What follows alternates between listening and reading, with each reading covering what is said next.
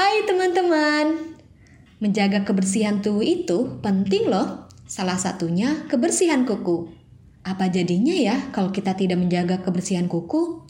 Mari sama-sama dengarkan cerita Kuku Lentik Ayu dalam buku Belajar Sunnah dari Hikmah Cerita Sehari-hari yang diterbitkan oleh Cikal Aksara. Oh iya, sebelum mendengarkan ceritanya, jangan lupa ya untuk follow Instagram Cikal Aksara di @cikalaksara dan subscribe channel YouTube-nya Cikal Aksara. Selamat mendengarkan. Kuku lentik Ayu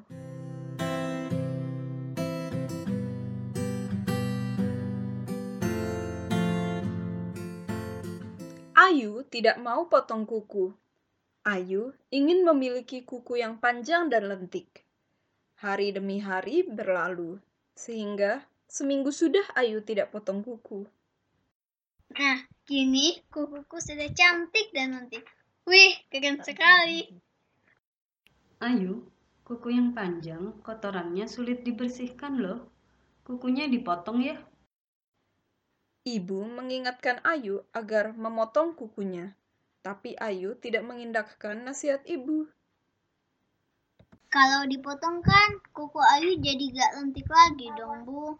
Ayu janji deh akan selalu membersihkan kuku Ayu. Namun, Ayu tidak menyadari. Meski Ayu sudah mencuci tangan tiap akan makan dan sudah merasa membersihkan kukunya, akan tetapi Ayu tidak dapat setiap saat membersihkan kukunya, sehingga kotoran kuku kadang masih terselip di bawah kuku panjang Ayu. Hingga suatu ketika, ibu merasa Ayu tidak sehat. Ketika ibu melihat Ayu kalau duduk tidak tenang dan sering menggaruk-garuk pantat, Ayu menjadi lesu dan tidak bersemangat. Badannya menjadi kurus dan tidak mau makan. Ibu menjadi cemas. Ibu menduga Ayu cacingan.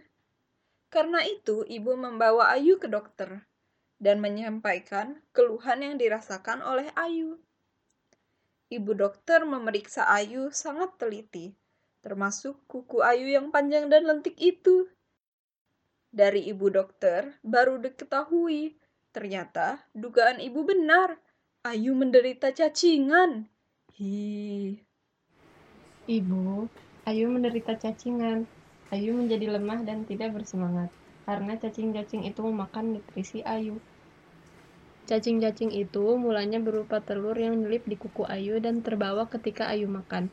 Nah, kukunya dipotong ya, biar mudah dibersihkan. Dan jangan lupa mencuci tangan sebelum makan. Juga jangan suka menggigit kuku.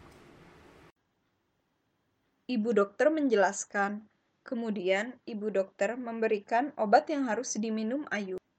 Setelah pulang dari dokter, lenyap sudah keinginan Ayu untuk memiliki kuku panjang yang lentik lagi. Ayu hanya ingin ia cepat sembuh dari cacingan. Dan setelah minum obat, beberapa hari kemudian Ayu berangsur baik. Kini, Ayu teratur memotong kuku dan mencuci tangan sebelum makan. Ayu tidak ingin perutnya menjadi sarang cacing.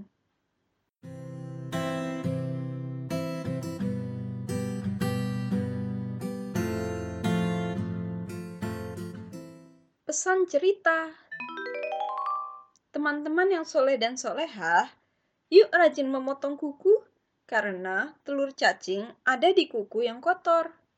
Nah, kalau kukunya panjang, jadi sulit dibersihkan kan? Oh iya, memotong kuku juga dilakukan Rasulullah loh. Bahwasannya Rasulullah memotong kuku dan menggunting misai pada hari Jumat sebelum Rasul keluar untuk sholat. Hadis riwayat Al-Bazar dan At-Tarbani.